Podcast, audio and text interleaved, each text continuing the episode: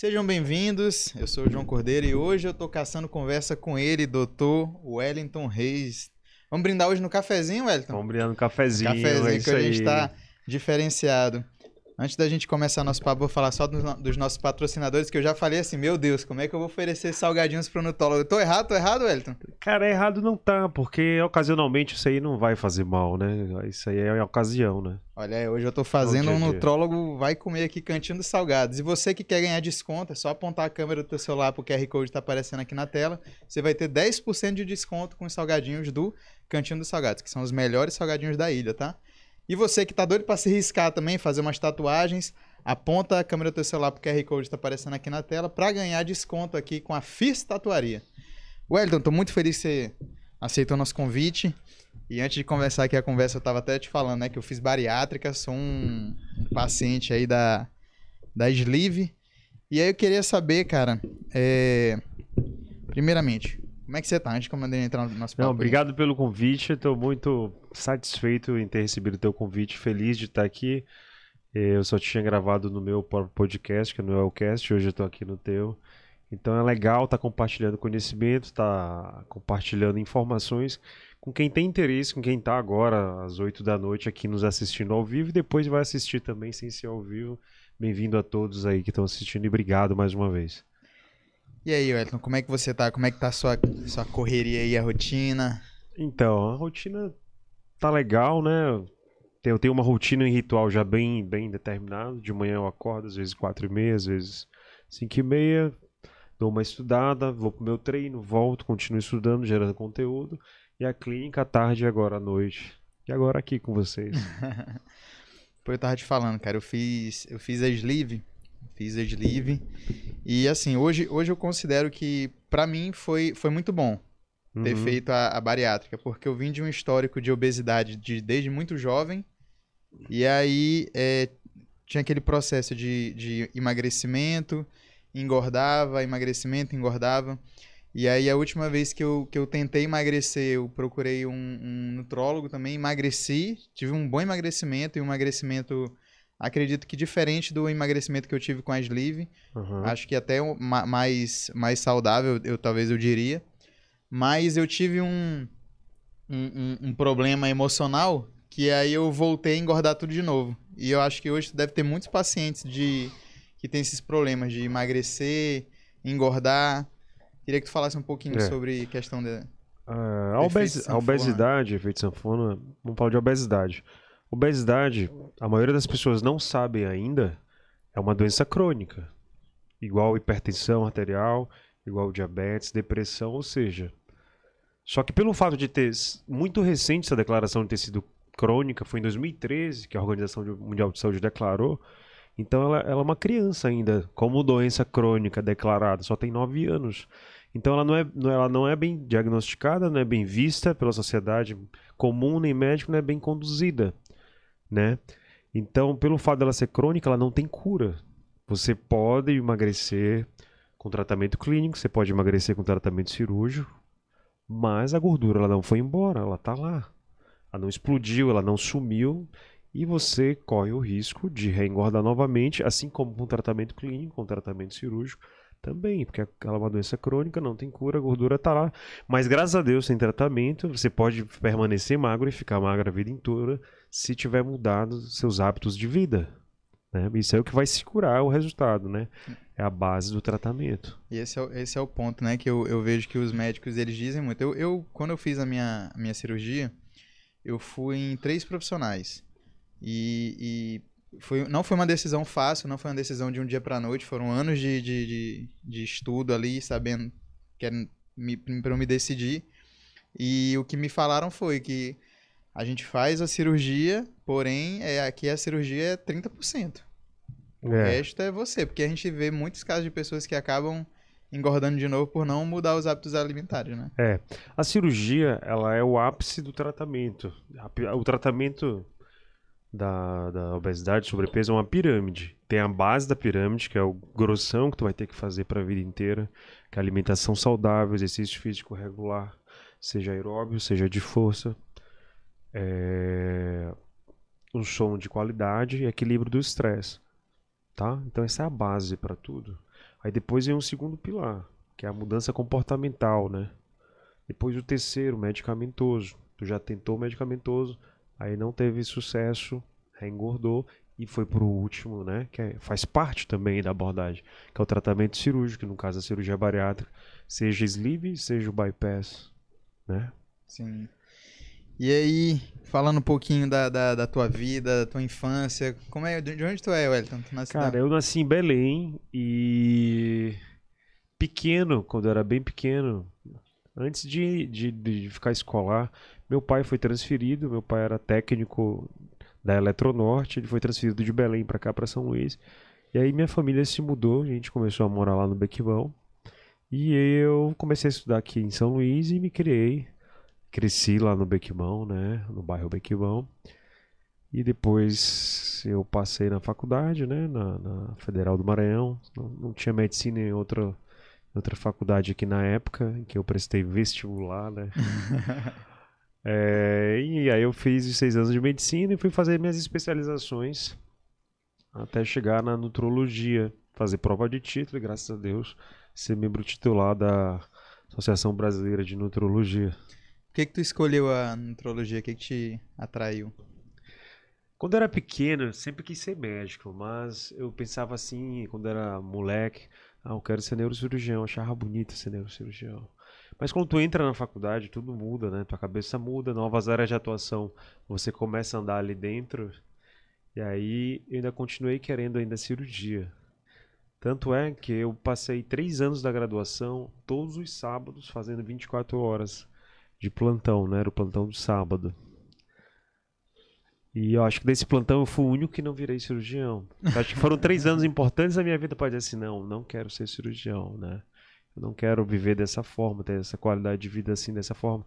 Não quero ter esse começo de carreira, construir uma carreira de cirurgião não é uma, não é uma coisa fácil, uma coisa difícil você ser R1 de cirurgia quando você entra na residência. Né? Você vira meio que uma mão de obra de hospital, não é fácil, mas faz parte da construção da gente como, como médico, como profissional. Eu não, acho que não vou fazer cirurgia, tá bom para mim. Foi importante para minha formação como médico. E aí, quando, quando após formado em 2009, apareceu a oportunidade de eu fazer uma, uma pós-graduação, que era medicina estética. E a medicina estética, em 2009, há 13 anos atrás, fazia um mundo de coisas. Não era tão segmentado, né? A gente fazia o que hoje chama de harmonização orofacial, fazia peeling, fazia preenchimento do nariz, de glúteo, que agora é remodelamento de bumbum e tal.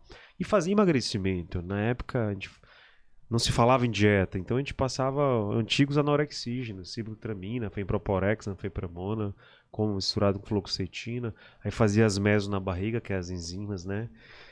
E eu percebi de todos os pacientes o que eu preenchia o nariz, o que fazia um peeling, fazia um botox, e o que emagrecia, os únicos que vinham me abraçar eram os que emagreciam, que me traziam presente, que ficavam gratos. Eu falei, é isso que eu quero para minha vida, eu quero tratar essas pessoas aqui, porque eu sinto que eu mudo a vida delas. Então isso aí foi, virou uma missão de vida. Aí de 2009 para cá, sempre focando em, além do meu trabalho né, no interior, em que me mantinha, aos fins de semana me especializando mais e mais em ajudar as pessoas a emagrecer.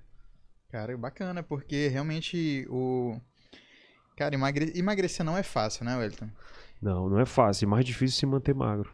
Exatamente. É o que eu tô passando hoje. Hoje a minha vida é essa. tipo assim, meu Deus, eu não posso engordar. É. Porque eu tive uma, um emagrecimento e hoje eu tô naquele período. Já vai fazer dois anos, né, de, é. de, de, cirurgia e é aquela. Já tô começando. É o, já, ponto já de, é o ponto de inflexão agora. Após dois anos, é, o, é agora que tu vai ter que estabilizar teu peso ou vai se preparar para regordar um pouco. Ou, de, ou, ou desando. tudo, é, vai ter que ter, se cuidar agora. Não, é verdade. Porque assim, eu acho que tem a ver muito também com disciplina, né? Disciplina, paciência, porque eu acho que a questão que tu falou das pessoas que te abraçavam quando emagreciam é porque acho que muita gente, é, por falta de, de, sei lá, acho que por ansiedade ou, ou querer resultado rápido. Acaba uhum. talvez falhando no processo de emagrecimento. Eu acho que influencia muito quando a pessoa tem essa, essa, esse, essa ansiedade de, de, de emagrecer logo, de ver resultado. É, isso aí é um dos aspectos, ver resultado rápido e emagrecer rápido, que motiva a pessoa a continuar emagrecendo. Esses processos de emagrecimento que você perde um quilo, dois quilos em um mês não é nada motivante, a pessoa desiste de aquilo. Né? É, é, os estudos mostram que quanto mais rápido é o emagrecimento, mais a pessoa adere, mais ela motiva. E não e aquilo que estou ouvindo na rua, ah, emagrecer rápido, vai ganhar peso rápido. Não, isso é mentira, isso é fake. Né? Tem um estudo muito clássico que mostrou que os pacientes que emagrecem rápido, comparado com os que emagrecem, que emagrecem lento, o mesmo peso ali, vamos dizer assim, 20 quilos, o que emagreceu rápido, ele, ele, ele, ele pode voltar a ganhar peso, mas ele, ele não volta a ganhar peso tão rápido, ele volta também lento. Né? A taxa de reganho é meio que igual, não tem essa, é mito, você emagrece 10 quilos assim dessa forma, você vai ganhar 20, não, é mito, entendeu? Depende de cada um. Depende de cada, de cada é. metabolismo também, de cada de cada pessoa. Por isso que é importante a pessoa se conhecer, ir no médico, né? Procurar um, a, um tratamento adequado. Eu acho que muita gente deve te perguntar, mas qual que é a diferença entre um nutricionista e um nutrólogo? O nutrólogo é, começa pela, pela graduação, né? Pela faculdade. O médico nutrólogo, a primeira graduação dele, a casa é medicina, o nutricionista, a graduação é nutrição. É, aí a partir daí o nutricionista ele faz as especializações dele, seja fitoterapia, seja nutrição hospitalar, enfim. E o médico ele faz ou a residência médica em nutrologia, ou ele faz a especialização em nutrologia e depois presta a prova de título quando tem 4 a 5 anos de experiência na área comprovada. Então, basicamente é a formação, né? E as áreas se confundem um pouco porque tem muita polêmica em torno de fazer a alimentação. Quem vai fazer? a, aquela, o plano nutricional, né? Então, dentro de todas as áreas da nutrição de atuação, a nutrição clínica, que é aquela de consultório, seja de emagrecimento, seja de melhora da vida, é, é, é, de área de atuação do nutricionista, né? Fazer o plano nutricional. Já o médico nutrólogo, ele, é, ele pode fazer acompanhamento, diagnóstico e tratamento de transtornos relacionados também a, a nutrição, como obesidade, ou desnutrição, o diabetes mellitus. E o nutrólogo, há uma briga muito grande de conselhos e resoluções, pode fazer o plano nutrológico, que é um pouco diferente do plano nutricional, que é muito mais detalhado do nutricionista. Muita, ele fez todas uma, umas disciplinas que permitem ele fazer todo um plano bem elaborado, né, com calorias, com distribuição de macro, micro, no caso, o plano nutrológico é uma coisa mais abrangente, é como se fosse mais um eixo. Uhum. O nutricionista e o nutrólogo eles se complementam muito, né? Não pode haver uma rixa, porque o nutrólogo é isso, o nutricionista, eu acho que a equipe tem que ter os dois. Eu penso assim, né? É muito melhor. Por exemplo, na minha clínica lá, nós somos, nós somos, nós, nós temos duas nutricionistas, né? A Carol e a Joelle, que são muito boas e me ajudam muito no, em fazer a dietoterapia do paciente e, a, e o follow-up, o acompanhamento. Entendeu? É importante ter é, ali uma, uma equipe para justamente você é. conseguir obter os melhores resultados. É. Né? Porque uh, elas eu falo, faço um plano nutrológico, elas fazem um plano nutricional muito específico e detalhado, com várias soluções de substituição. E eu ainda posso fazer o tratamento medicamentoso, que é da alçada médica. Então a gente faz essa abordagem multi, né? E ajuda quem ganha mais é, é a pessoa que está emagrecendo. Como a gente estava falando agora há pouco, que é difícil emagrecer e mais difícil se manter magro. Eu comparo o emagrecimento como você escalar, um, você vai escalar um monte. É, se você for escalar o monte, o pico do Everest, não é, não é só chegar lá no pico. O mais difícil é voltar do pico, né? É a descida, onde tem mais morte.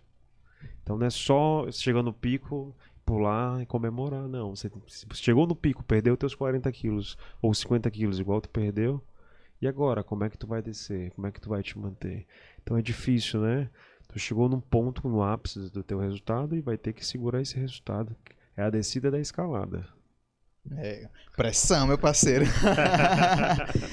Ó, antes, é, antes da gente continuar o papo aqui, eu sempre esqueço de falar, mas curtam, curtam nosso episódio, se inscreve no canal, já ativa as notificações. Segue nós. Segue a gente no Instagram, né não?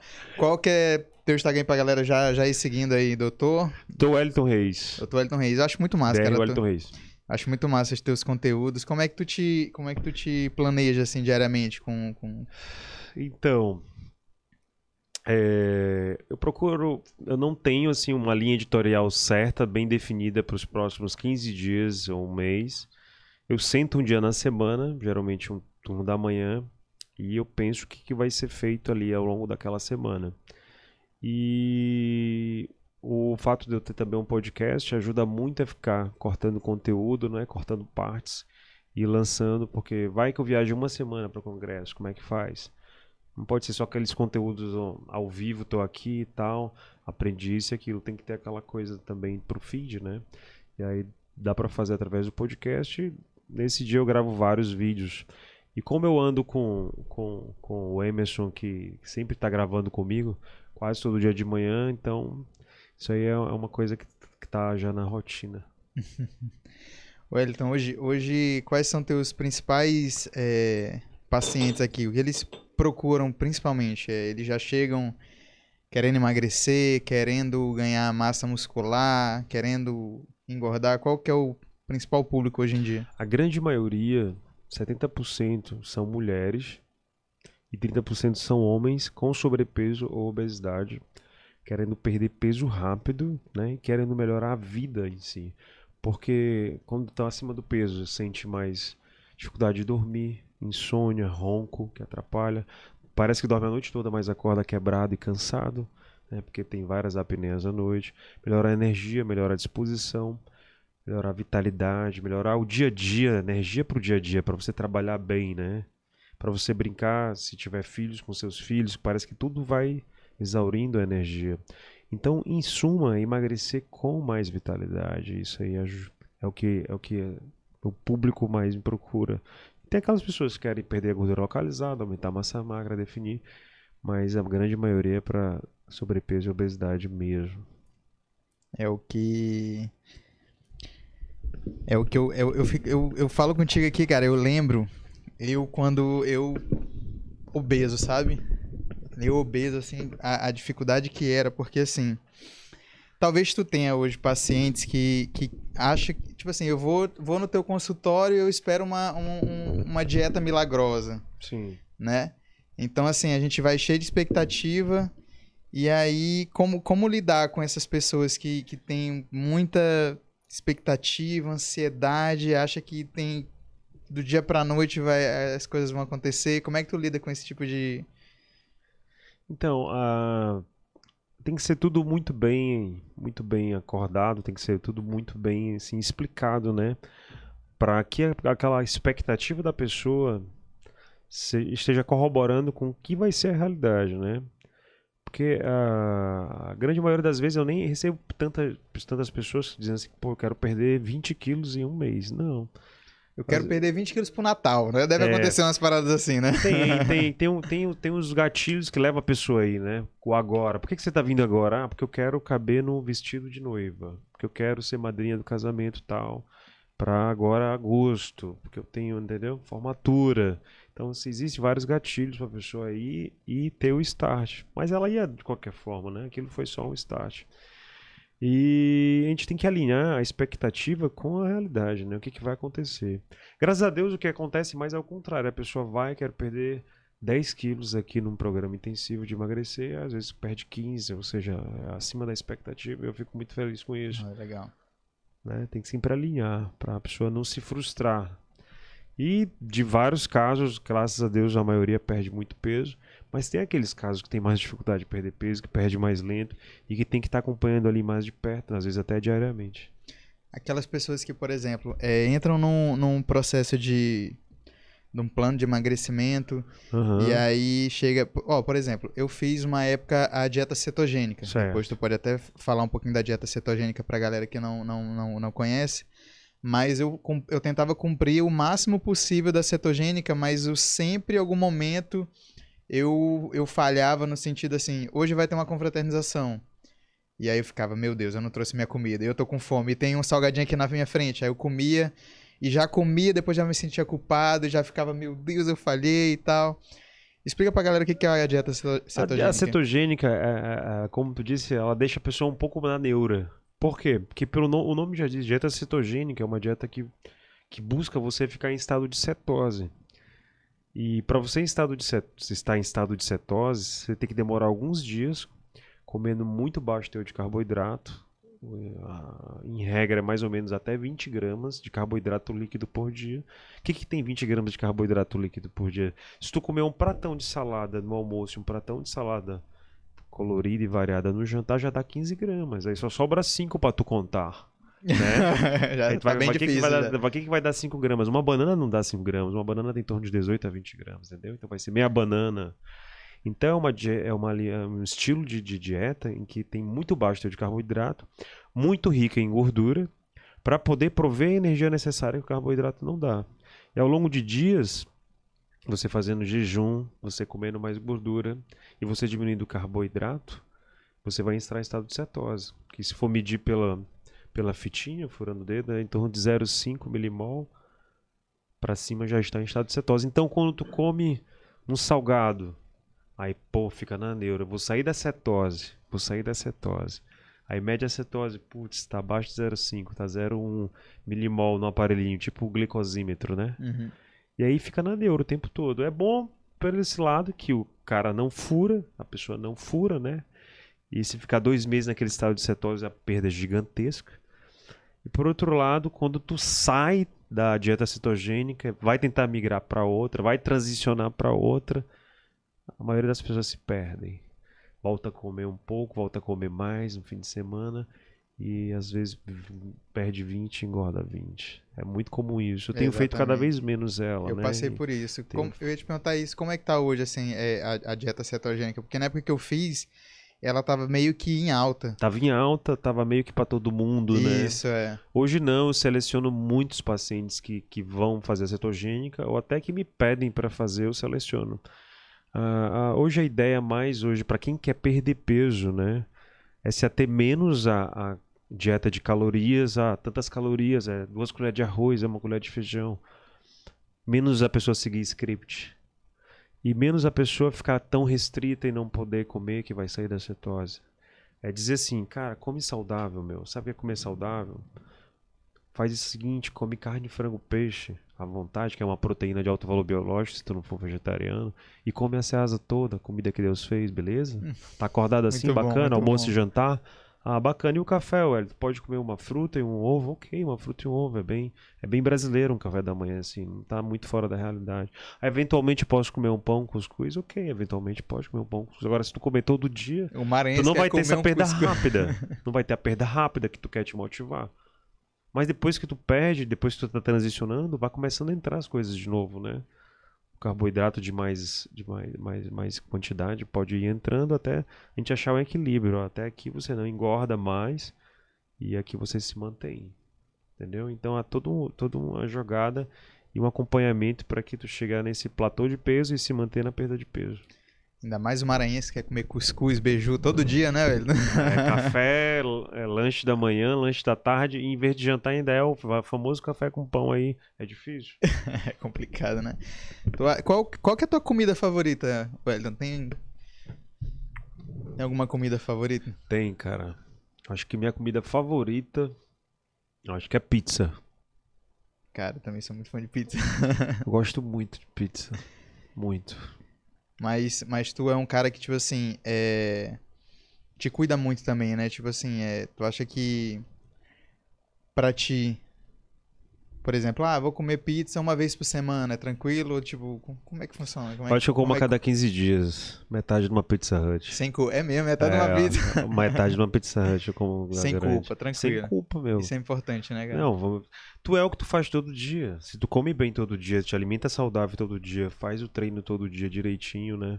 Trabalha todo dia, então tu vai ter sucesso na tua vida profissional, na tua vida pessoal, na tua saúde, no teu bem-estar físico e mental. Agora, eventualmente, tu perde uma noite de sono porque tu foi num, num show que tu queria ir. Eventualmente, tu come uma pizza ou um hambúrguer. Eventualmente, tu faz algumas coisas que não é o teu dia a dia. Não faz o que tu é. Entendi. É. Tu constrói o que tu é todo dia. Eu tenho que, eu tenho que mudar. Eu tô, eu tô muito contrário, assim, sabe? Nessa, nessa rotina aí, eu tô muito contrário. Tem que mudar, cara. Tem que mudar. É. você tá sendo uma inspiração pra mim. Saindo daqui, eu vou, vou, vou melhorar minha alimentação. Porque Toma às vezes a pessoa. É, porque às vezes a pessoa acha assim que. Eu fiquei tipo, porra, bicho, eu fiz a bariátrica Aham. e, e emagreci. Só que, É. eu, eu, sério, hoje eu sou um cara que eu. eu parando pra pensar, eu não me alimento bem. Sabe? Sei. O problema que eu vejo que acontece com, a- com algumas pessoas que fazem a cirurgia bariátrica, que emagrecem bastante, graças a Deus, elas acham que é um fim, É. mas é um novo começo para adotar novos hábitos, uma vida saudável, para manter o resultado bom que teve com a cirurgia. Porque eu sou uma pessoa, ah, ele tá natural, emagrece de forma clínica, tu condena a cirurgia bariátrica de jeito nenhum. A cirurgia bariátrica é um, ali- é um aliado. Muitas pessoas realmente precisam de cirurgia bariátrica quando falha clinicamente, né? Ou tem comorbidades, ou tem obesidade extrema, né? Tem 200 quilos. Como é que perde 100 quilos com tratamento clínico? Perde, perde. Mas é mais fácil com tratamento clínico ou com a cirurgia? Com a cirurgia. Perder 100 quilos, né? Então, existem casos que precisam mesmo, né? E vai ser necessário, né? É verdade, é verdade. E. Como é que. Deixa eu ver aqui um- um- umas perguntas que a galera falou, porque, tipo assim, eu acho muito engraçado quando a gente fala de emagrecimento. Como é que tá o chat aí, Edson?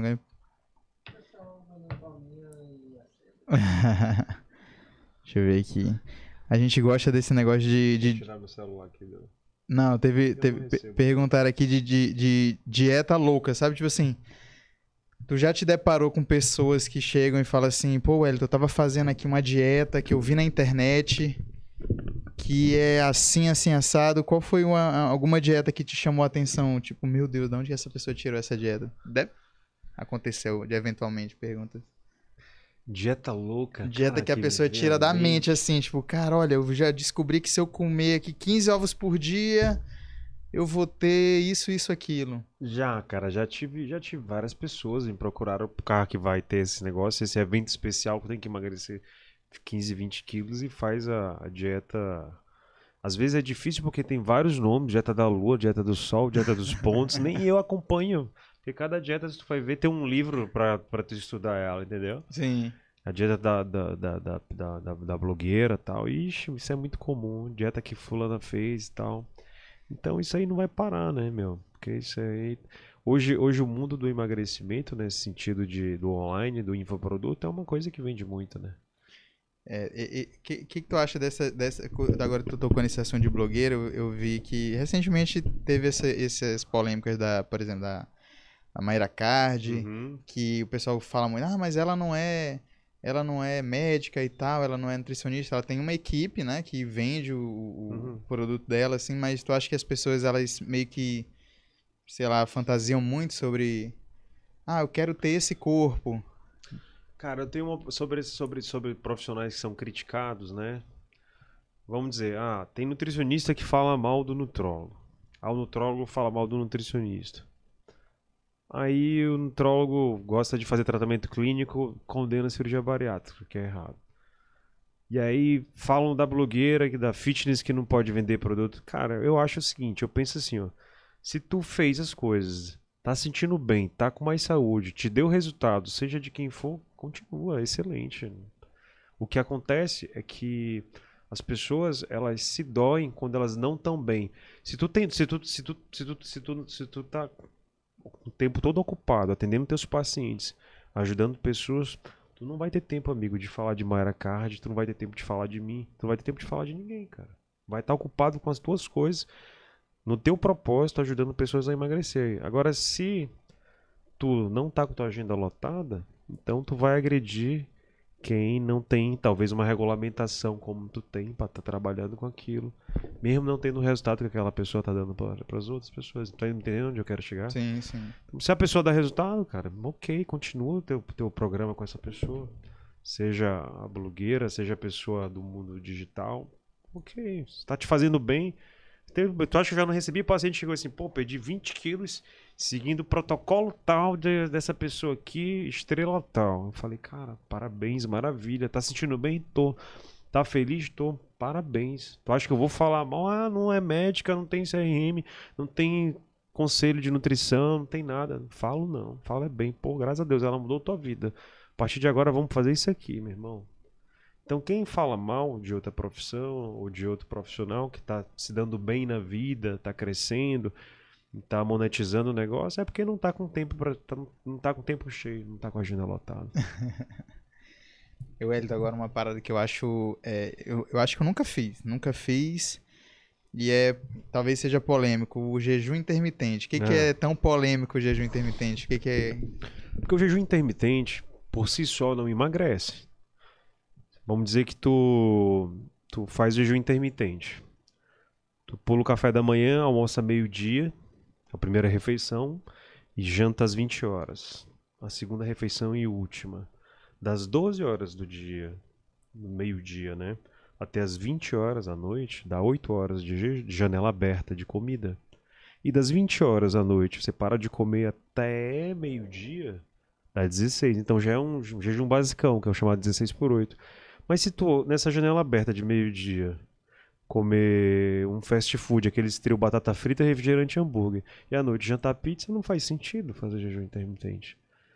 Porque o, import, é, o importante no jejum intermitente é o, o que tu vai comer na janela aberta. Entendeu?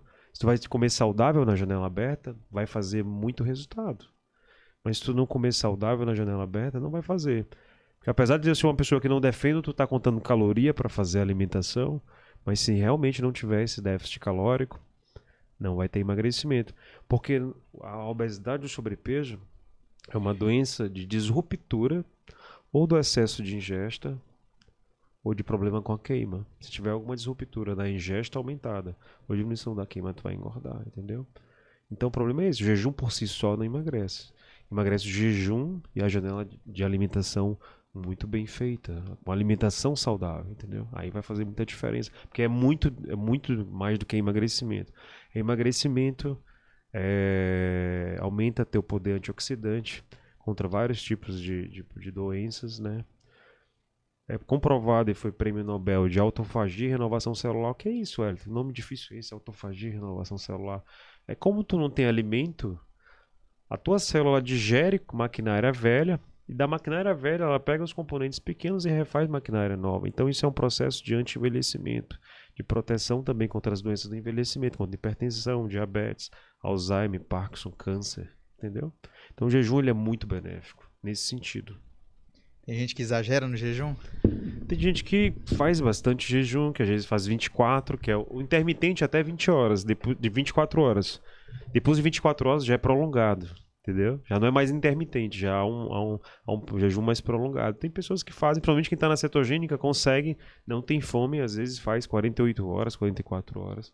Fácil, ok. Se tiver acompanhamento médico, é mais importante, porque é perigoso fazer mais de 24 horas de jejum sozinho por conta, né? Eu tinha, eu tinha um, eu tenho um amigo que ele, como já falou, né, das pessoas que tem um evento marcado e aí começa. Tem um amigo que ele quando dava um, um, período, ele, cara, tem que emagrecer. E aí ele ficava comendo só fruta. Uhum. Só fruta o dia inteiro. Fruta, fruta, fruta, fruta. E aí.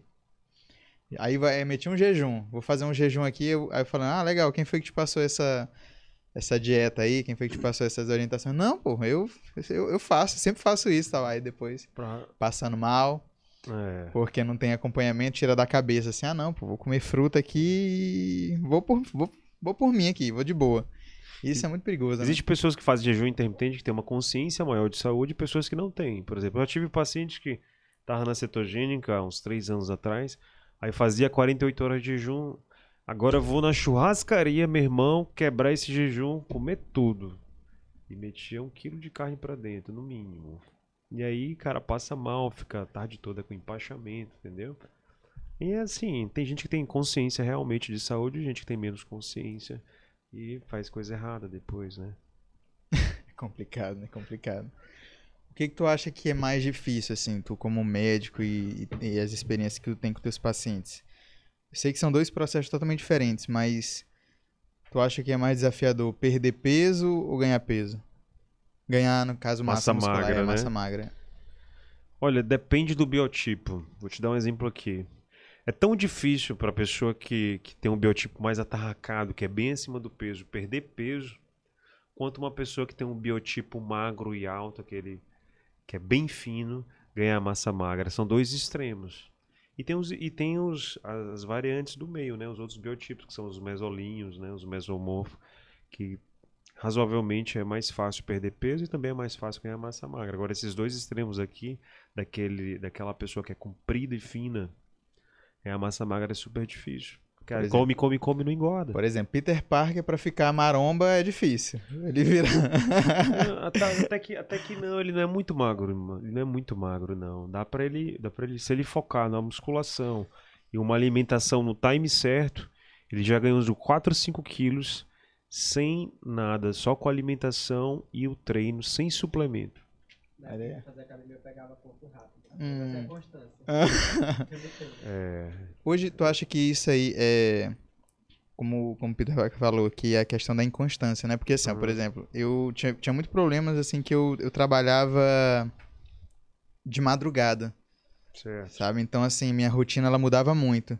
Sim. Quando, co- como é que a gente faz, assim, quando a gente tem esses, essas rotinas trocadas, essas, como faz pra adaptar? Os artigos que falam desse, desse, desse tipo de trabalho eles chamam de shift work, né? E todos eles relacionam com ganho de peso. Todo mundo que trabalha à noite, que troca a noite pelo dia, tem tendência maior de ganhar peso. É uma desregulação do ciclo circadiano. E hoje a cronobiologia, que é metabolismo de dia, os hormônios do dia, o metabolismo da noite, os hormônios da noite, né? Tá cada vez mais sendo estudado e está muito associado a essa disruptura. De dia você está ativo fazendo suas coisas, se alimentando, e trocar isso pela noite, fazer trabalho à noite, fazer atividade física tarde da noite, se alimentar tarde da noite com ganho de peso, piora do metabolismo e doenças relacionadas ao metabolismo, piora do padrão da glicemia, piora do, do- do- da gordura, do LDL colesterol, e esses problemas metabólicos realmente. Então, o ideal mesmo, né, um cenário ótimo seria a pessoa dar o seu máximo ali de dia e começo de noite e à noite fazer as atividades mais para diminuindo já o ritmo, entendeu? E Quando, que- dormir. quando os mais velhos falam assim, ah, pra noite foi feita, foi pra dormir. Eles não estão errados, E né? e tem que tu fazia à noite. Eu trabalho, eu trabalho na, na aviação, trabalho em companhia aérea. Era? Então a gente. Eu ainda trabalho até hoje. É. E aí a gente. De vez em quando tem que trabalhar de turno? madrugada. É, É, isso E é aí difícil, muda, né? e Isso é eu difícil sentia- eu sentia muita dificuldade nesses períodos. Dificílimo. Porque assim, aeroporto, é, nem sempre a gente consegue se programar pra levar uma alimentação, levar um, um, um lanche. Aí tu chega lá no aeroporto, só tem fast food.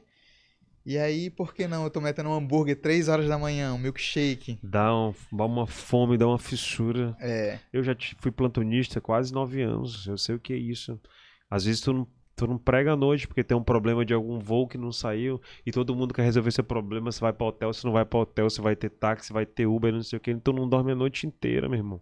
E aí tu fica com fome, da, da pico, da, da crave, né? Que é fissura por comer, aquele, aquela vontade, aquela compulsão por querer comer de madrugada. E eu já fui plantonista. O que, que plantonista come, meu? Meu plantonista não, não pede salada 11 horas da noite. Não frango. É pizza, hambúrguer, né? Cachorro quente. Que é gostoso, que sacia, dá um conforto, fica feliz, No né? final o cara fala, pô, mereci, mereci. Mereci, né? É recompensa. A recompensa que engorda. É, esse nome aí, é recompensa de engorda. No final a gente fica, poxa. No final engorda. É verdade que, que mulheres têm mais facilidade pra engordar? É... hum, Se mulheres têm mais facilidade para Tem mais engordar, tendência, alguma coisa? Isso é verdade? é Mito? o seguinte: a mulher e o homem, se tiverem uma vida desregrada, os dois vão engordar, vamos dizer, na sua mesma proporção. Só que a mulher, por natureza, já tem mais gordura que o homem, né? O homem tem mais testosterona. Então o homem não tem acúmulo de gordura em certas regiões. O homem não tem acúmulo de gordura na lateral do bumbum. Né? Tem, um, tem um meio um buraco na lateral do bumbum do homem, né? Hum, A mulher não, a mulher tem um bumbum redondinho porque tem mais gordura ali. Então a mulher tem um corpo preparado, né, por ser sexo feminino, para a gente é, não é muito diferente do que a gente aprende na infância. Nasce, cresce, reproduz e morre. Então, no, no fim das contas, a gente como, como animal tem a função reprodutora. Então a mulher, ela tem os bolsões de gordura provavelmente para receber uma futura criança durante a sua vida fértil. Então ela já tem mais gordura do que o homem naturalmente. Se eu, vamos dizer que eu tô aqui, tenho 30 e 40 anos, tenho 80 quilos, uma mulher com 40 anos, da minha altura, com 80 quilos, provavelmente tem menos massa magra do que eu e mais gordura. A composição é um pouco diferente. Né? Tanto é que no exame que eu faço na clínica, na bioimpedância, a faixa de um adulto de, de percentual de gordura do, do, homem que ele dá é de 10 a 20%. Da mulher de 18 a 28%. Entendeu? Sim. Ela bota uma margem até de, de 8% a mais para a mulher. Então, o homem e a mulher, se vacilar na alimentação, na atividade física, no sono, não saber equilibrar os estresses, quando tiver o estresse meter na comida, vão engordar na mesma proporção. Agora, a mulher já nasce, já, já tem ali, nasce não, depois que que, que, que da adolescência, do puberão, do, da parte da, do, do estirão puberal, da puberdade, acumula mais gordura que o homem, né? Tende a ter mais gordura que o homem natural. E um assunto também polêmico, o povo que gosta de tomar uma cachaça, tomar uma, uma birita. O quanto que uma um bebida alcoólica atrapalha no processo de emagrecimento? É, bebida alcoólica, se eu falar assim, né, cara, não vai beber, melhor fechar o consultório, melhor não atender mais. Não, tu não vai beber. Não tem como não dizer, não tem como, né? A bebida alcoólica, ela felizmente para a maioria das pessoas, felizmente, né, é um ato de socializar. Para algumas pessoas é um ato de encher a cara, de encher a lata e tal. Às vezes vira vício. Mas o que, que eu recomendo? Quanto menos, melhor. E, quando, e se for bebida destilada, vamos dizer, uísque, vodka, gin, mistura com coisa zero açúcar, que é menos pior, vamos dizer assim, né? E vinho seco, ok, branco, tinto, rosé, de preferência não para não ser suave, que tem mais teor de açúcar. E geralmente eu peço a pessoa se abster de cerveja se ela quiser perder peso rápido nas primeiras semanas. Porque ela ingere uma maior quantidade, demora a se embriagar, demora ter aquele, aquele legal. E essa maior quantidade vai muito carboidrato junto, vai muito glúten, que também inflama. Entendeu? Ah, mas tem, tem paciente meu que não bebe outra coisa, só bebe cerveja, ok, bebe menos, vamos diminuir a quantidade, porque senão não vai dar certo. Se tu fazer as mesmas coisas achando que vai ter resultado diferente, tu é doido. Não é, é verdade, verdade, assim é verdade. que Einstein falava? Uhum. Tu veio para cá para ter uma mudança. Se não vai tiver uma mudança de vida e de comportamento, não vai dar certo. Vai emagrecer aqui e vai engordar mais lá na frente. E como tu falou, né, a, a cerveja tá mais prejudica mais do que as bebidas destiladas, né? É, tudo depende da quantidade, mas num primeiro momento eu peço pra pessoa diminuir a cerveja mais. Dá entendeu? uma maneirada, dá uma é, maneirada. É, ela desincha. Quando diminui a cerveja, ela dá uma desinchada maior. Mas realmente a bebida alcoólica, ela é tanto um empecilho para emagrecer quanto um empecilho para ganhar massa magra também. Mas não pode tirar da vida da pessoa se ela se socializa, ainda mais quanto mais vida social ela tem, mais tem tendência de, de ingerir bebida alcoólica. Ok, a maioria dos meus pacientes ingerem bebida alcoólica. E só peço para nesse início diminuir a cerveja, aumentar mais essas bebidas que tem menos carboidrato, entendeu? Quando a, pessoa passa, quando a pessoa passa muito tempo sem beber, e aí ela volta, tipo assim, pra carnaval, né? O pessoal uhum. muito quer emagrecer pro carnaval, passa um tempão sem beber, e aí chega no carnaval, parece que abriu as porteiras e o cara se alarga. E pior Existe... que se embraga mais rápido. Exatamente. Porque quanto menos tu.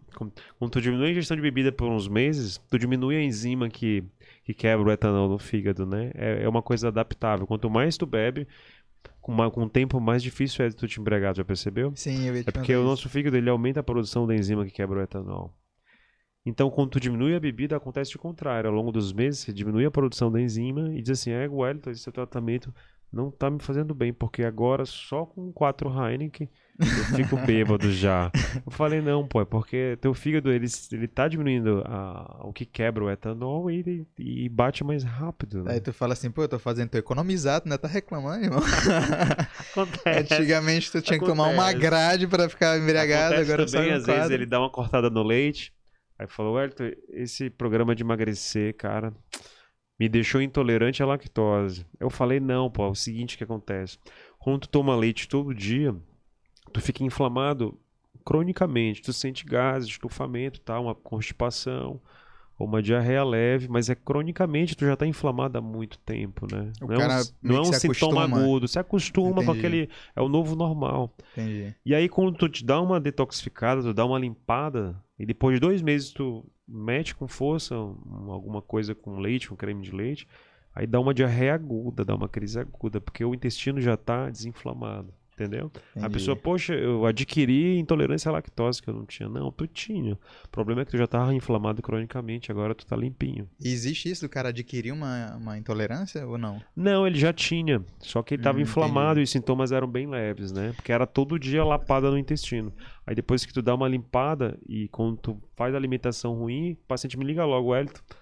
Poxa, isso aqui que eu comi hoje que tinha muito glúten, tinha muita lactose, tinha, muito, tinha muita proteína do leite. Fiquei com a barriga estufada, não vou vai voltar a fazer isso não, tá? Eu já sei que foi isso, isso aí não me faz bem. Oh, que bom que tu já aprendeu. Porque eu, eu. Uma vez eu fiz um exame, né, de intolerância à Aham. lactose, porque minha mãe tem, e aí eu, jovem ali e tal, eu ficava com medo de ter, né? Porque eu via minha mãe, minha mãe ela passa mal de, de, de desmaiar, Sim, sim, entendeu? Sim, Eu ficava preocupado, meu Deus, já pensou, eu tô aqui comendo uma pizza e começa a passar mal e vou ter, não, não quero isso pra minha vida, não. E aí fiz um exame e disse que eu tinha intolerância à lactose, só que, tipo assim, eu não vejo muito, como talvez tu- como tu tenha falado, né? Às vezes É. eu já tô acostumado, é o... Ou não, acontece o seguinte, ó. é, Isso, isso, é muito, isso é muito medicina raiz que eu vou te falar agora. Intolerância é sintoma.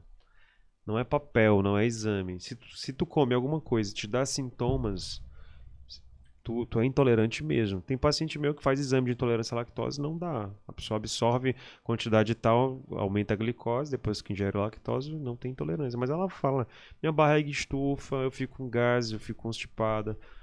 Ah, não deu, não deu intolerância ao glúten e tal. Mas quando eu como, é triscar e ficar com a barriga grande, parece que eu comi um boi, então tem intolerância. Então, intolerância é sintoma. Entendeu? Eu nem peço teste de intolerância à lactose, glúten, só se pedir muito para mim o paciente, mas eu não peço. Na investigação eu pergunto, tem sintoma? Tem, tem intolerância. E assim vai ser para outros alimentos. Tem gente que tem intolerância a outras coisas também, né? E o, como é que é o, o- Tem um celíaco também, é questão do glúten, né? É, a questão do glúten, a proteína do glúten. A Quais questão do são? glúten é a quantidade, né? Quantidade, a quantidade ingerida. Depende muito da quantidade. Ah, o que, o que, se, que tu ouve muito, né? É que ah, o pão que, a gente, que Jesus comia na Santa Ceia não é o pão que a gente come hoje. Não, não é, né? Não é o mesmo pão. O pão é muito mais enriquecido. Ah, o que, o que, o, vamos dizer, a polpa daquele, daquele, daquele trigo é muito, tem muito mais proteína, tem muito mais glúten. Mas o problema é, é o abuso que a gente faz hoje de tanta coisa com glúten, né? De tanta coisa que leva a farinha de trigo. É pão de manhã, é macarrão, é no almoço, às vezes macarrão no jantar. Então, mas é isso. Aí de perguntar de farinha, né? Farinha, o povo gosta de uma farinha. Farinha, é Farinha. é um inimigo? Depende também da quantidade, né? Tudo depende da Hã? quantidade. Depende da quantidade, né? Se tu vai meter uma, peneirar uma colher de farinha no teu prato, igual o maranhense, é, é tranquilo, de boa, Os cara- né? as pessoas não reclamam, não. Pô, tu vai tirar minha farinhazinha, velho. Tu vai tirar minha comer- farinha. A base da alimentação é a farinha, carne com farinha, frango com farinha, né? Não dá. Incompatível. Escolhe, né? Escolhe. É porque se tu come muita farinha, tu come um pouco vegetal. Que tem fitoquímico, vitamina, mineral, né? Então, quanto mais tu comer esse carboidrato, menos vegetal de mais baixo teor de carboidrato come. Eu, Elton, uma coisa. Pô, eu achei legal ter falado da questão da, da alimentação saudável. Tipo assim, vai no frango, no, no peixe, no, na carne e, É, e, e a e ceasa. a ceasa, né? Porque, eu, pô, eu, uma- um negócio que me afastava muito de, de, de dieta, de seguir algumas alimentações, era justamente isso. Eu chegava. Por exemplo, eu tenho muita, muita, muita coisa que eu não gosto. Por exemplo, muita salada que eu não gosto, muita, muitos legumes que eu não gosto. Então eu tinha uma dificuldade de encontrar os alimentos corretos pra mim, né? Aí Sim. quando eu, eu sentia também, eu não sei é, se isso acontece muito, mas às vezes a pessoa, quando você procura um, um profissional, eu sentia muito aquele. aque- um negócio muito genérico. Uhum. Entendeu? Eu não, eu não sentia muito aquela, tipo, o que, que você gosta de comer? O que que... E aí eu comia um negócio, eu seguia um protocolo meio genérico, eu não me adaptava, Entendi, entendeu? entendi. É, eu evito muito fazer uma coisa muito, muito específica, assim, né? De tantas colheres disso, tantas colheres daquilo, três rodelas de, de, de, de tomate e tal. Salada de legumes só 100 gramas. Eu evito muito isso, essa orientação. e tento mais te reeducar na parte da alimentação. Tu viu que tu soa bem para ti. Olha, come carne, frango, peixe, não pesa e vai na Ceasa e faz o teu hortifruti. Quanto mais colorido e variado, melhor. Ou seja, né? Ah, mas eu não gosto de legumes. Ah, tu foi igual eu, tu cresceu comendo café com pão do Lusitana. Eu brinco com meus pacientes, cresceu comendo Nescau, eu botava açúcar no Nescau, acho que eu era doente na cabeça. Eu triste com Nescau hoje, eu acho doce pra caramba. E quando eu era adolescente, eu ainda botava açúcar naquele negócio. O que, que eu tinha na língua? Era dormente? Não é possível, entendeu? E aí metia pão, queijo presunto e jantava. O seu metabolismo acelerado, adolescente, jogando bola direto, não, ok, não engordava. Mas aí eh, tem pessoas que crescem e pacientes mesmos que ainda chegam no consultório, cara, de manhã, de noite eu janto é tapioca, eu janto é pão, eu janto é cuscuz, eu janto essas coisas. Repete o café da manhã, que é muito comum, é uma cultura de cidade isso, né? Sim. No interior a pessoa come mais comida mesmo. Quando tu recebe o parente do interior, tu vai ter que falar, é comida, cara. Não dá pra fazer lanchinho, não. Mas então, esse lanchinho aí, como é que vai migrar de novo pra fazer uma refeição saudável dessa, de legumes, verduras e uma proteína? Cara, é o modo de preparo, é o tempero, qual molho tu vai usar. Porque realmente, comer vegetal sem um tempero bom, sem um molho bom, é igual tá comendo mato. Não dá. né? Então vai ter que ter uns preparos diferentes. Ah, bota os legumes no forno, no, no, na- ao vapor, amolece, depois do vapor bota no forno, retempera tudo de novo. Usa um tempero diferente. Por exemplo, eu gosto muito de cocoaminos. Existe nacional, existe importado. O que, Tem que é uma- cocoaminos? Cocoaminos é um, é um néctar de. É um néctar da flor do coco. Que simula um shoyu. Ah, E marina, ma- dá uma marinada nos legumes. Então dá um é sabor saudável, especial. Bem mais. Dá um sabor especial aos legumes ali.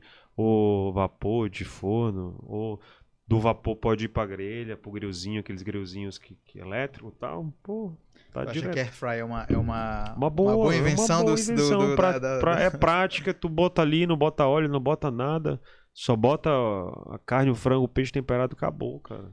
Hoje eu, ah, eu vivo a base da air fry. Que bom, Minha vida hoje é a base da air fry. Se não fosse uma air fry na minha vida, eu não sei o que, que seria.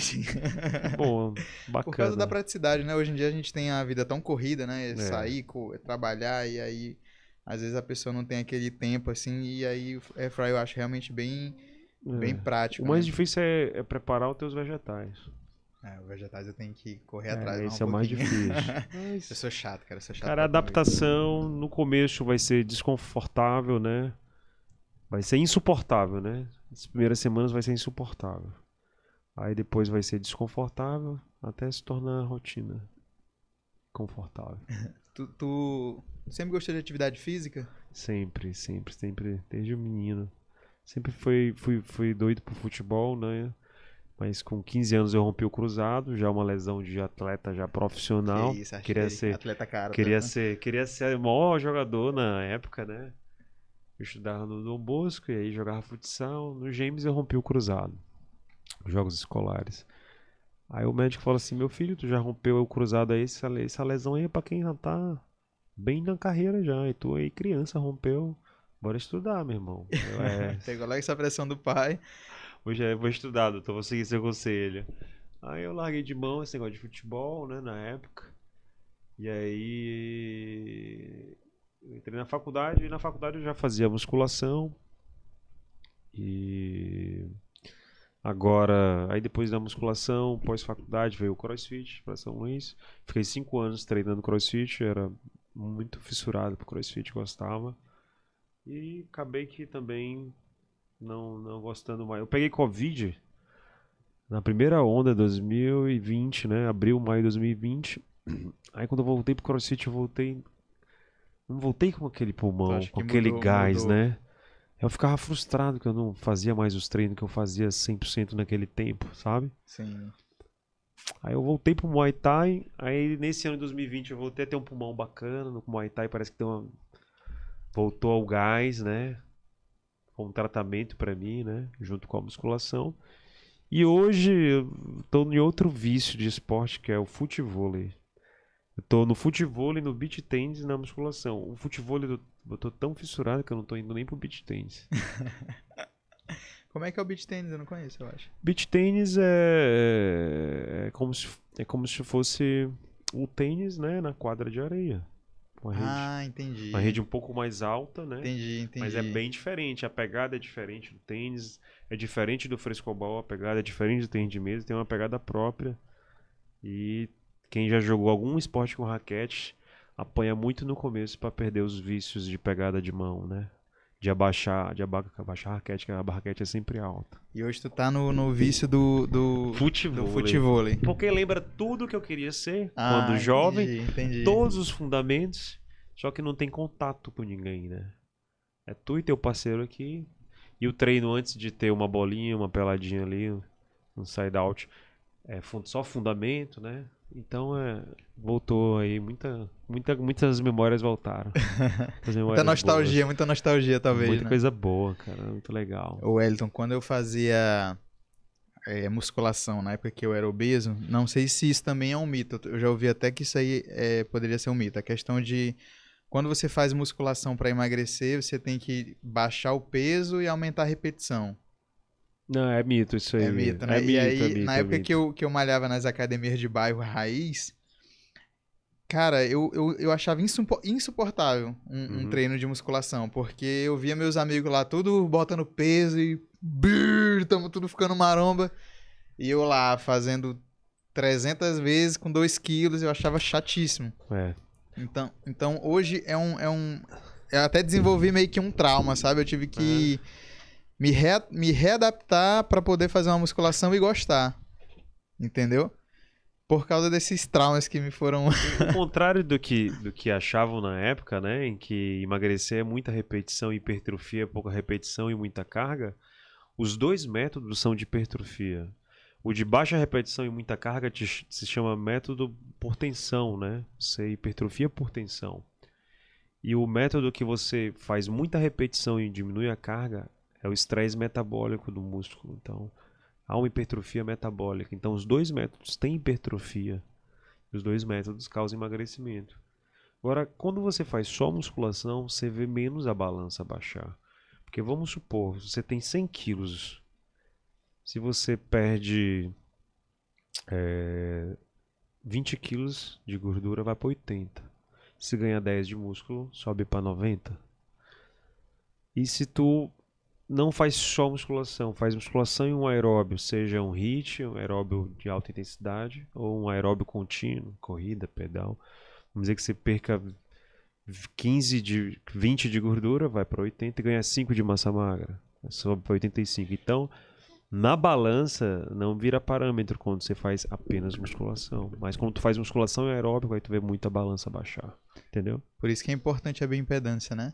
É, bioimpedância, outro método as dobras, outro método também mais apurado, o DEXA. Esses métodos de avaliação da composição corporal são muito importantes durante o processo de emagrecimento, para saber qual a qualidade do emagrecimento em termos de gordura, em termos de massa magra, em termos de líquido, que a pessoa também incha, né? Incha. Incha, legal.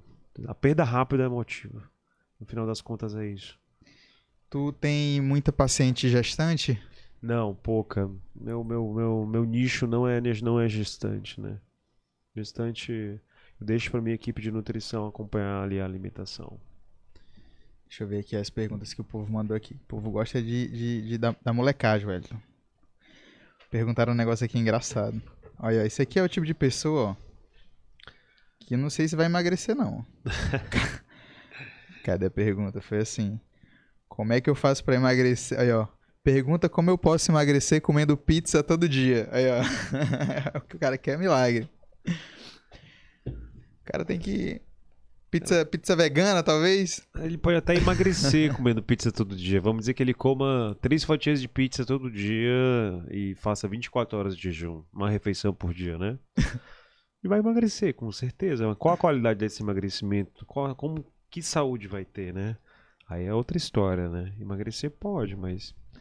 Porque pode ter déficit calórico comendo só três fatias, dependendo da quantidade de exercício que fizer. Mas qual a qualidade? Cadê, o, cadê os nutrientes? Cadê o fitoquímico, né? Que ele vai perder uma alimentação mais equilibrada. Isso aí é- entra naquele assunto que tu falou, né? Que o cara quer. As pessoas às vezes elas querem emagrecer, mas não querem mudar o. o- sua rotina, É. né? Mudar seus, seus, seus hábitos. O cara Existe não a quer preparação, né, para emagrecer, para tudo tem uma preparação. E o difícil é a preparação. Para você alcançar al- algum sucesso, seja no bem-estar, na saúde, vida profissional, pessoal, tem que ter uma preparação. Ó, isso aqui é outra pergunta aqui que fizeram. Comer na madrugada e dormir durante o dia, né? Como a gente falou da, da- Sim, é das pessoas que, que viram a noite. Work. Isso aí ao longo prazo. Uma pessoa que, uma pessoa que já trabalha, por exemplo, de madrugada há 5 anos, 6, 7 anos. Você acha que o organismo. Não é que você acha, né? Mas o organismo ele acaba acostumando? Não, ao longo prazo tem o maior risco de adquirir sobrepeso, obesidade, diabetes, hipertensão, doença cardiovascular como infarto, derrame.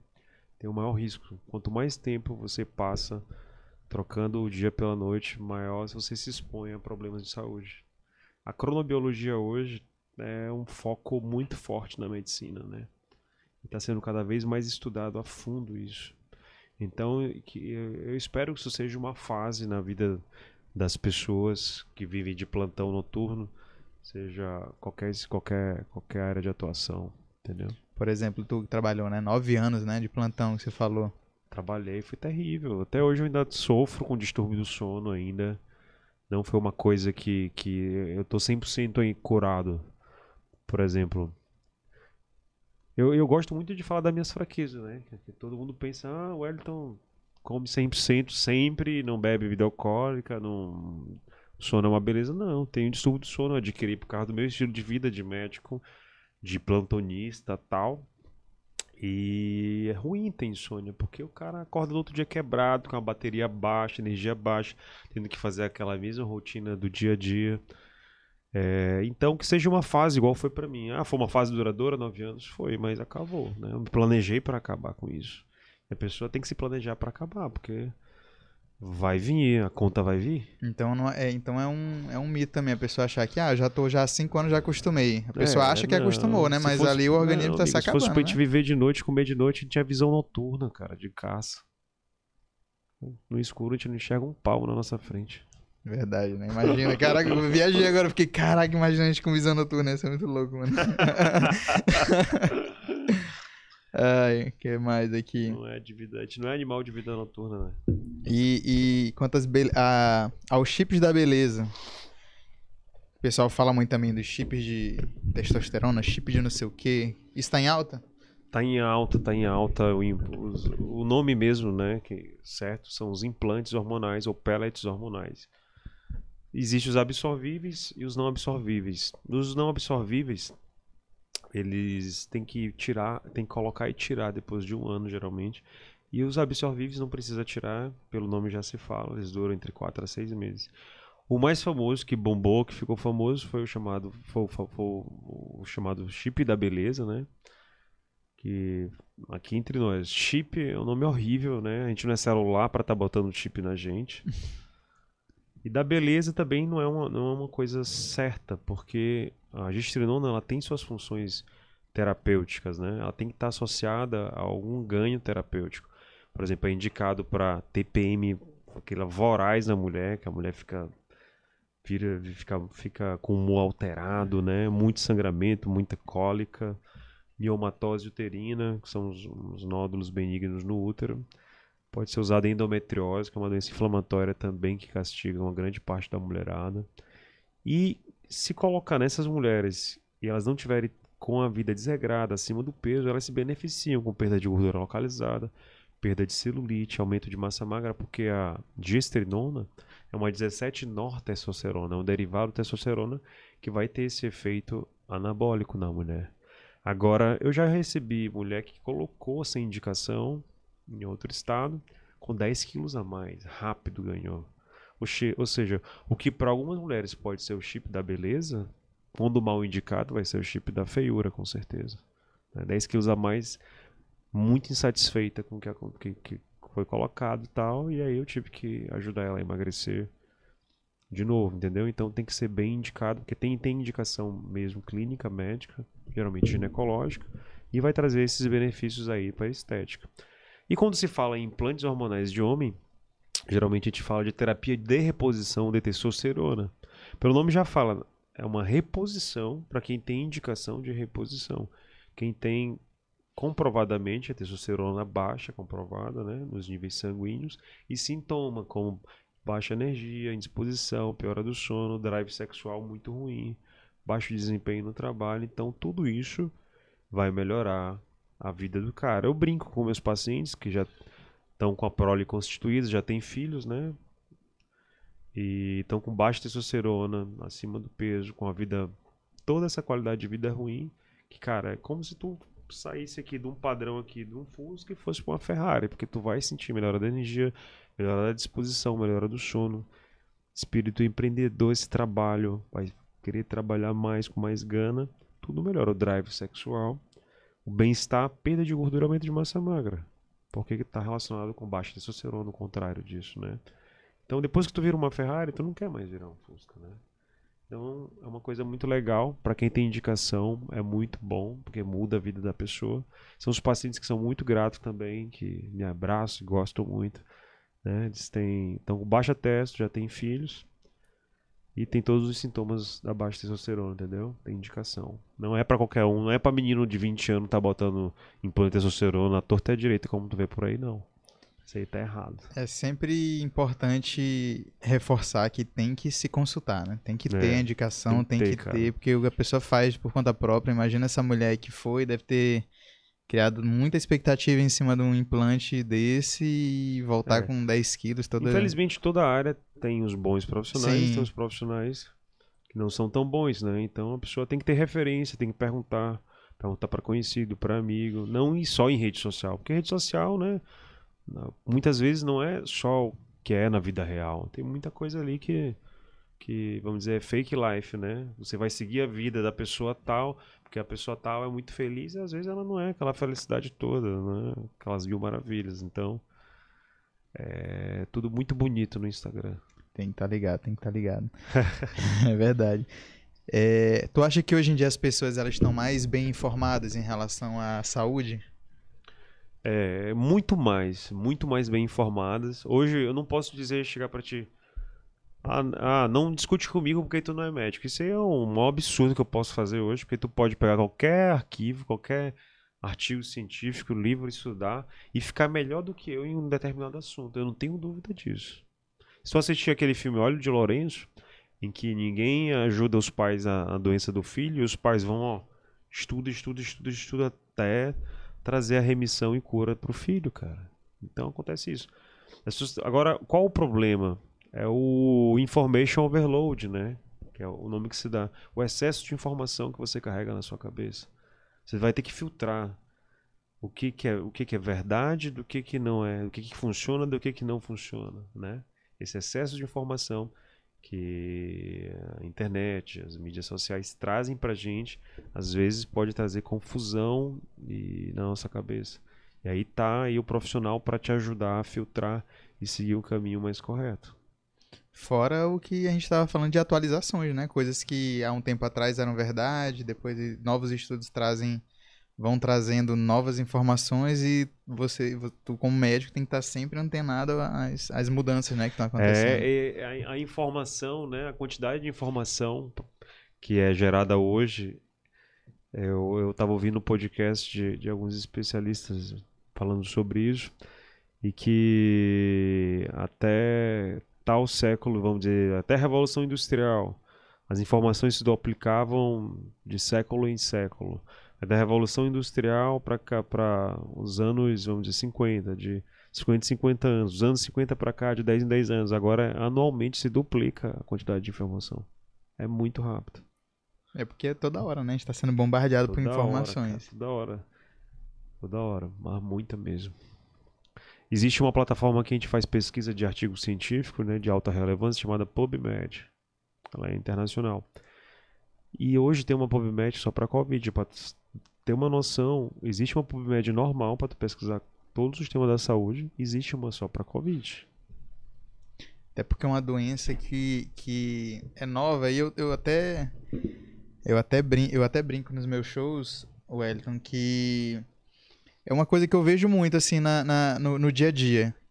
Todo, muita gente, muita gente conhecida, muitos amigos e tal que tiveram Covid. E hoje estão sentindo agora o pós-Covid, né? Sim. Só que assim, eu até eu, eu brinco no meu show que é pra tudo. É pra a pessoa que chega e fala assim: "Ah, eu não consigo mais dormir direito. Antes, antes da Covid eu dormia bem. Agora Sim. depois da Covid eu não durmo direito." Aí ah, tentar relacionar à Covid.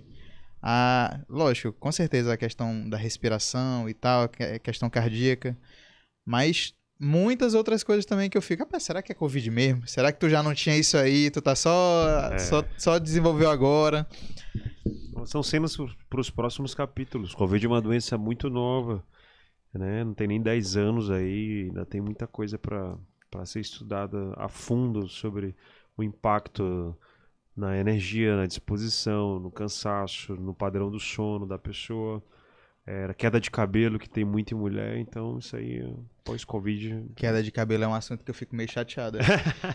Isso aí me pega de um Vamos jeito trazer, né? assim. Vamos é... trazer Pedro Veras aqui para podcast. Ele, o último podcast meu foi com ele. Com o Pedro Veras? Foi com o Dr. Pedro Veras. Ah, eu vou trazer ele aqui. Ainda não porque- lancei ainda esse capítulo. Cara, porque tá, tá, tá complicado. assim. É legal, cara, legal, tu vai gostar. Depois do. É da bariátrica. Mas é um negócio assim, aqui o pessoal fala que, ah, depois da bariátrica vai perder cabelo e tal. Amigo, eu já tava perdendo cabelo. Não é, não, eu não boto a culpa. não. pergunta que mais vai sair não é essa, vai ser assim. Mas se usar finasterida, fica broxa? É, igual, é muito comum. Mas se o que bloqueia a queda de cabelo é finasterida é dudasterida. Mas se usar, eu vou ficar broxa? Porque eu prefiro ficar careca do que ficar broxa. Isso aí é, é a pergunta do, da noite, quando, tu vier, quando ele vier aqui. É, eu, eu, tô, eu tô tomando finasterida. Só, Só só, pra registrar. só pra registrar, eu tomando finasterida. Eu registrar. acho que a negociação boa, o cara, ah, fica broxa. Ah, de boa, tranquilo. tá tranquilo, Ah, né? Não posso ficar. Imagina, tu não tem esse problema, tá tranquilo aí, tá de Não, boa. tem cabelo pra caramba. Tá de boa, tá de boa demais. É. Eu, eu realmente eu fiquei, fiquei chateado agora. Não, brincadeira. A gente, a gente não tem tudo, eu não nasci, com- eu não nasci com o cabelo lisão, bonitão, pra fazer um penteado, o cabelo é cabelo enroladinho, mas não cai, né? Não cai, o meu tá aqui, tá? Eu tô segurando aqui aos A poucos. gente não pode ter tudo. É, Eu tava te perguntando sobre as pessoas, né? Que hoje elas chegam com mais, mais, mais informações, mas também devem chegar também com cada, cada fake news na internet. Doutor, eu já vi aqui agora esse método revolucionário e tu chega Ah, lá. muito, eu tenho que desmistificar, falar o que é verdade e o que é mentira, separar o joio do trigo. Ó, isso aqui é bacana pra você fazer, isso aqui vai te trazer mais bem-estar, emagrecimento. Isso aqui não, isso aqui é mentira, isso aqui é só pra vender, isso aqui é mercantilismo. Deixa eu ver aqui. Eu ia te perguntar outra coisa aqui também de, de questão de mito e verdade. Deixa eu ver se eu lembro aqui. Deixa eu ver aqui outra parada. Pô, cara, tu vai me convidar pra, pra, um, pra, um, pra, um, pra um futevôleizinho. Vamos amanhã, seis e meia da manhã. É, aí, aí, aí, aí tu bagunçou, aí tu bagunçou, tu Aí bagunçou. tu estraga a amizade. Tu não é um cara que dorme cedo? Não, Não? durmo Não? cedo não. Durmo ali entre 11 horas, 11 e meia. Eu não considero cedo. Cedo é quem dorme 9 e meia da noite. Não, não, não, velho. Velho, velho dorme cedo, velho. Não, cara, eu, eu tenho um problema de dormir. Eu, eu, eu, na verdade, eu gosto de dormir tarde, sabe? Porque assim, às vezes eu fico. Quando eu sei que no outro dia eu tô livre, Aham. eu falo, pô, hoje eu vou arrochar, vou assistir uma série, vou maratonar uma série aqui É e isso- tal, eu vou embora. É isso que eu ia te perguntar. Que eu pergunto pros meus pacientes. Mas vem cá. Esse horário aqui das 23 horas até 1 da manhã. É um padrão quase, quase muito comum dormir 1 da manhã. Entre 12 e meia e 1, doutor. Que hora tu levanta? Às 7, 7 e meia. É muito comum. Mas esse horário aqui, meu irmão, entre 23 horas e 1 hora. Tu faz alguma coisa produtiva com esse tempo que te é dado? Não, eu assisto série, assisto não sei o que, fico olhando no Instagram. Eu, poxa, dá pra melhorar muito isso aí, né? Então, às vezes o cara, o cara Como fala. não seja uma coisa ruim. Sim. Assistir série é um método anti-estresse, é um método de... bacana. Né? É um negócio legal. O que que dá sentido pra vida da gente? A gente quer tá mais, fazer mais o que gosta e ter mais tempo pra estar com quem ama, né? Não é isso? A gente Sim. tem um trabalho pra isso, né? Então, assistir série pra ti é fazer o que tu gosta. É, mas o problema é o horário.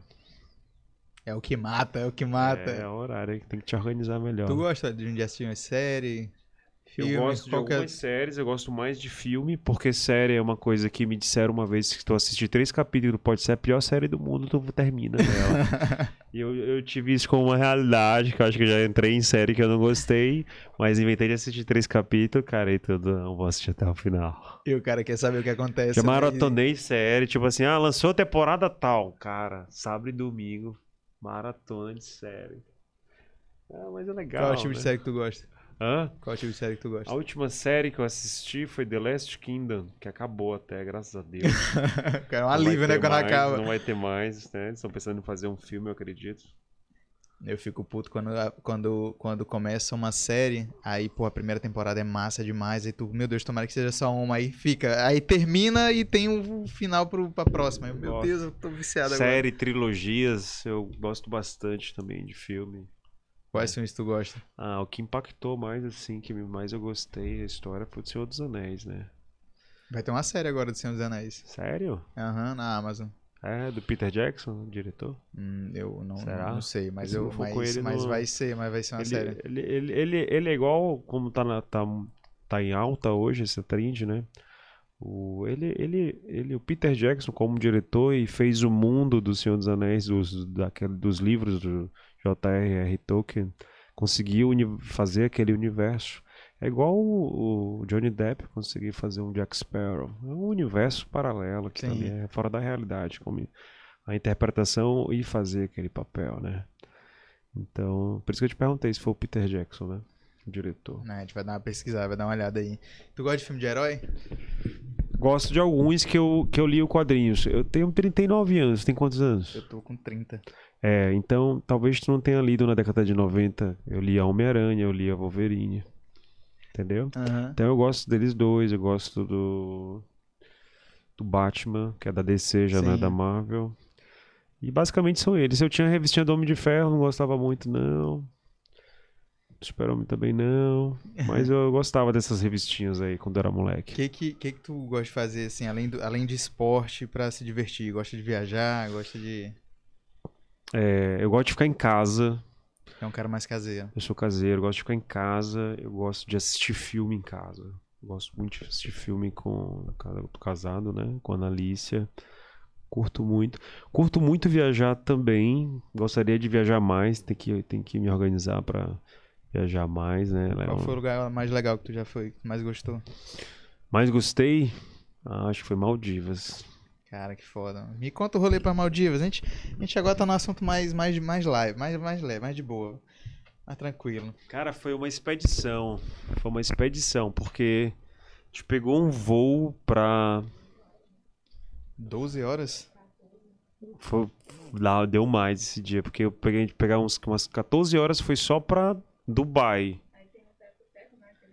Aí de Dubai eu fui pra Mali, que é a capital de Maldivas. De Mali eu peguei um avião comercial turbohélice. Não, esse de água é para lugar perto. Eu fui pro sul de Maldivas, para as ilhas dos atóis do sul, que são chamados as ilhas são atóis. Eu peguei um avião comerci... doméstico, um voo doméstico lá, igual igual o turbohélice que tem aqui Sim. também. Aí eu cheguei em outro aeroporto. Aí desse aeroporto eu peguei uma lancha rápida. E aí já dá umas 30 horas já. Foi uma expedição.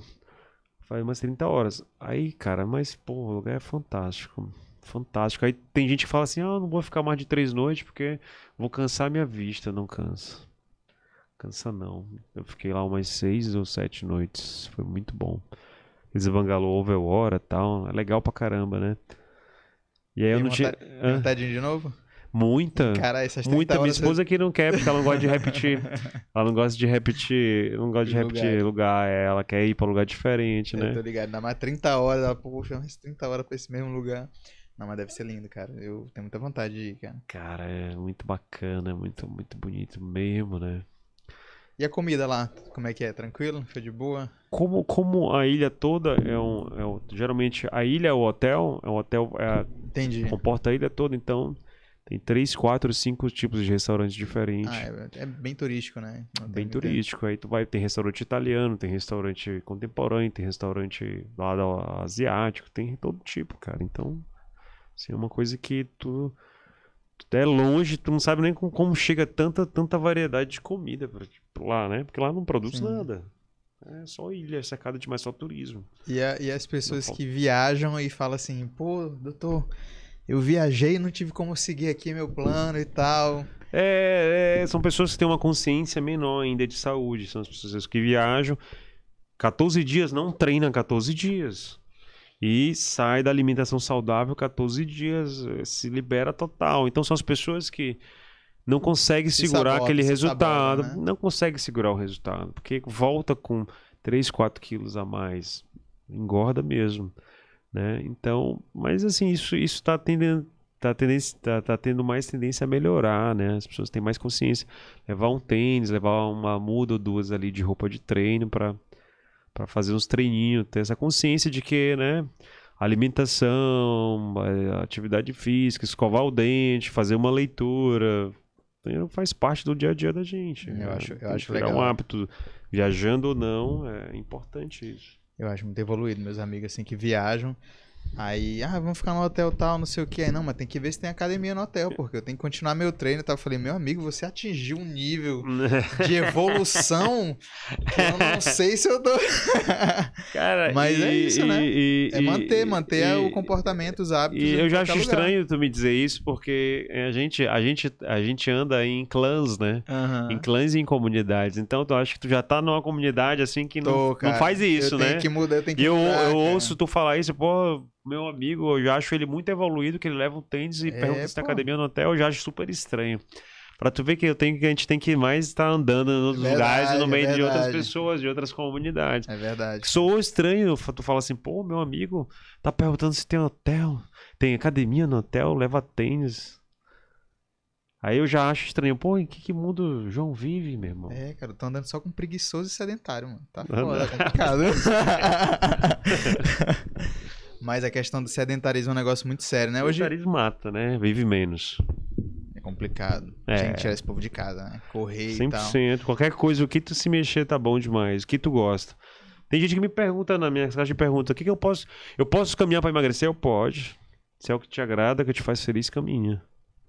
Importante existe- é fazer alguma coisa. É, não existe isso, né? O cara não fazer nada. Esse é Não, o. Esse é o. não.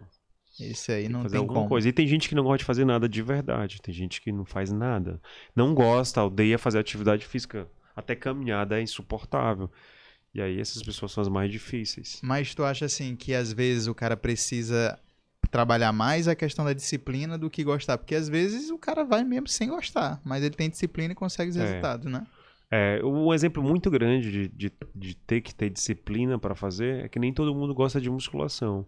Mas chega uma idade que tu vai perder massa magra. Quando passa dos 30, 35, chega nos 40, se não fizer musculação, pode fazer tudo. Ou seja, eu tenho 10 anos aí pra correr atrás. É, tem 10 anos pra te disciplinar. Tu vai perder massa magra. E tu vai perder massa magra, pode perder massa óssea.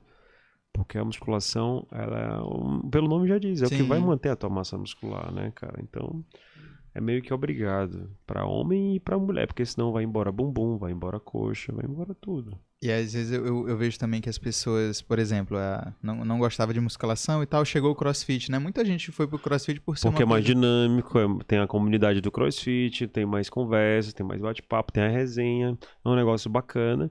Ajuda na massa magra, ajuda na queima da gordura. Não dá o volume que a musculação dá.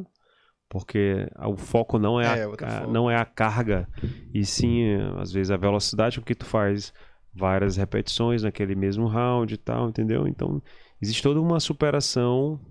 Não só superar o coleguinha do lado, É, mas superar o seu tempo. tu roubava, a velho? Tu sua roubava, marca. tu roubava Hã? no crossfit? Rapaz, só se eu não contasse direito, né? Só se eu me embananava na cabeça. Rapaz, mas eu a ideia não era bolado. roubar, não. Eu fiz, eu fiz crossfit durante um tempo, né? E eu vi Eu assim. não acreditava, né? É, não, não, não. pode ser. Se terminou já eu o treino. o ódio aqui, eu não, Não chegava nem pode- na metade, o cara tinha terminado. Eu falei, esse caboclo roubou, esse- esse bicho fez alguma é, coisa aí, Isso é acontece demais. Eu acontece. ficava bolado, eu ficava chateado.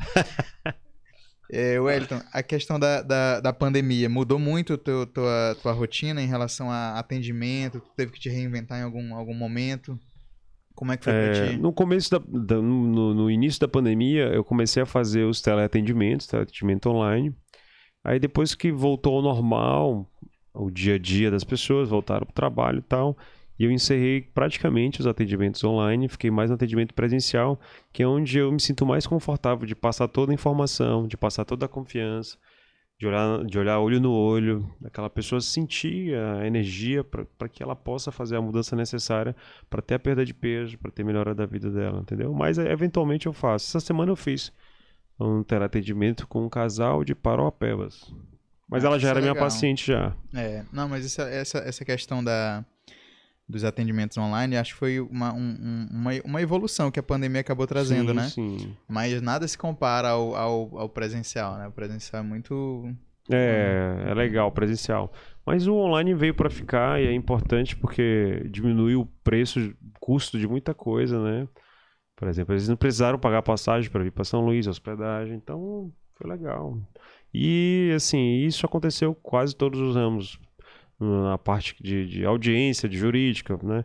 O advogado de hoje tem audiência aqui em São Luís, tem um advogado no Rio, tem um advogado em Brasília, um advogado de São Paulo, ninguém precisa vir, não tem mais esses custos, porque faz a teleconferência ali, né? E é legal. Aquele prisioneiro de alta periculosidade tinha que sair da prisão, tá? Hoje faz lá. Eles compraram muita coisa de tecnologia, né? Muita coisa legal. E o cara não precisa sair lá de onde ele tá. E tu, tu, fazer falou. E tu falou, né, no começo ali que tu teve Covid, tu sentiu, né, que teve uma mudança no teu... Muito, muito, né? Porque o, primeiro o pessoal não queria sair de casa, né? Tava, ainda tava aquele, aquele negócio, ainda tava meio pânico, né, do Covid. Fica em casa e tal. E. Tu acha que muita gente procurou relatando isso também? O doutor, poxa, eu, eu tava no auge aqui na, sim, na atividade Sim, sim, parou tudo. Eu peguei Covid. Eu peguei emprestado. Eu peguei emprestado. Foi, pô, porque a gente fica em casa, fica mais fazendo o, o tra trabalho em casa, né? O home office. Eu passei mal, O home office tá tudo em casa. O esporte de alta performance, que é o squash. Aham. E aí, na primeira vez que eu voltei depois do Covid, eu desmaiei. É, porque aceleração, é, desaceleração, coração. Puf. A Dé tá falando aqui, pessoal, que ela fazia uma, um squash, squash, e aí ela ó. pegou Covid, ficou um tempo sem fazer, quando ela voltou ela quase morre, não é isso? Passou dois anos sem fazer squash, quase. Aí, ó. Tu quer, tu quer ficar também... Quase dois anos sem fazer squash. É. Um esporte de, de, de, de, de, de é, alta intensidade. Aceleração, desaceleração. Eu fiz uma aula, meu joelho gritou. Não, não é pra mim esse negócio. Mas é o único esporte que eu gosto. E aí Tem isso, cara.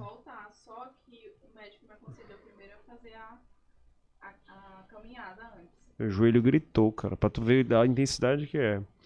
Enfim, aí dois anos parado a fazer squash, desmaia. Ó, um mas olha o que, ó, o que a Dé falou que é interessante. Ó. Ela gosta de fazer squash. Squash é um, um esporte de alta intensidade. Ela passou um tempo sem fazer. Quando voltou, se tinha uma dificuldade e o te falar, te aconselhar a fazer caminhada. Isso, tu tá fazendo caminhada? Ainda não. Não faz, porque a gente não gosta de caminhada. Caminhada é chata. Ai, ai, ué. Aí o cara não faz nada, aí, ó. Mas aí, ó. Se eu gosto de squash, que é realmente um esporte que eu gosto, eu vou ter que. Eu vou te cobrar, eu vou te cobrar. Porque isso, eu, eu passo muito por isso, não, assim. Eu, eu, até, eu até pego pesado às vezes com o meu paciente e falo assim, não, doutor, eu vou fazer uma caminhada. Eu, beleza. Começa com a caminhada, mas essa intensidade tem que aumentar, não pode viver na caminhada. Aí eu falo, vai lá na Litorinha ver. Vamos lá ver o grupo do povo que tá caminhando. Vai lá. E aí tu vai depois de um mês e vê o grupo de novo tá caminhando. E aí tu vai ver mudança tanto. Presta atenção, tem que progredir. Depois de um mês de caminhada, começa a caminhar, correr. Ou aumenta o volume da caminhada. Se tu caminhava 5, caminha 6. Se tu caminhava 5 só caminhando, agora é caminha e corre. Entendeu? Não adianta. Tem que aumentar a progressão, né? Não, geralmente aumenta também. Eu não gosto de caminhar, mas aí. Ó, a Dé é nervosinha aí, ó. A Dé é nervosinha porque eu dei uma pressão nela aí, ó.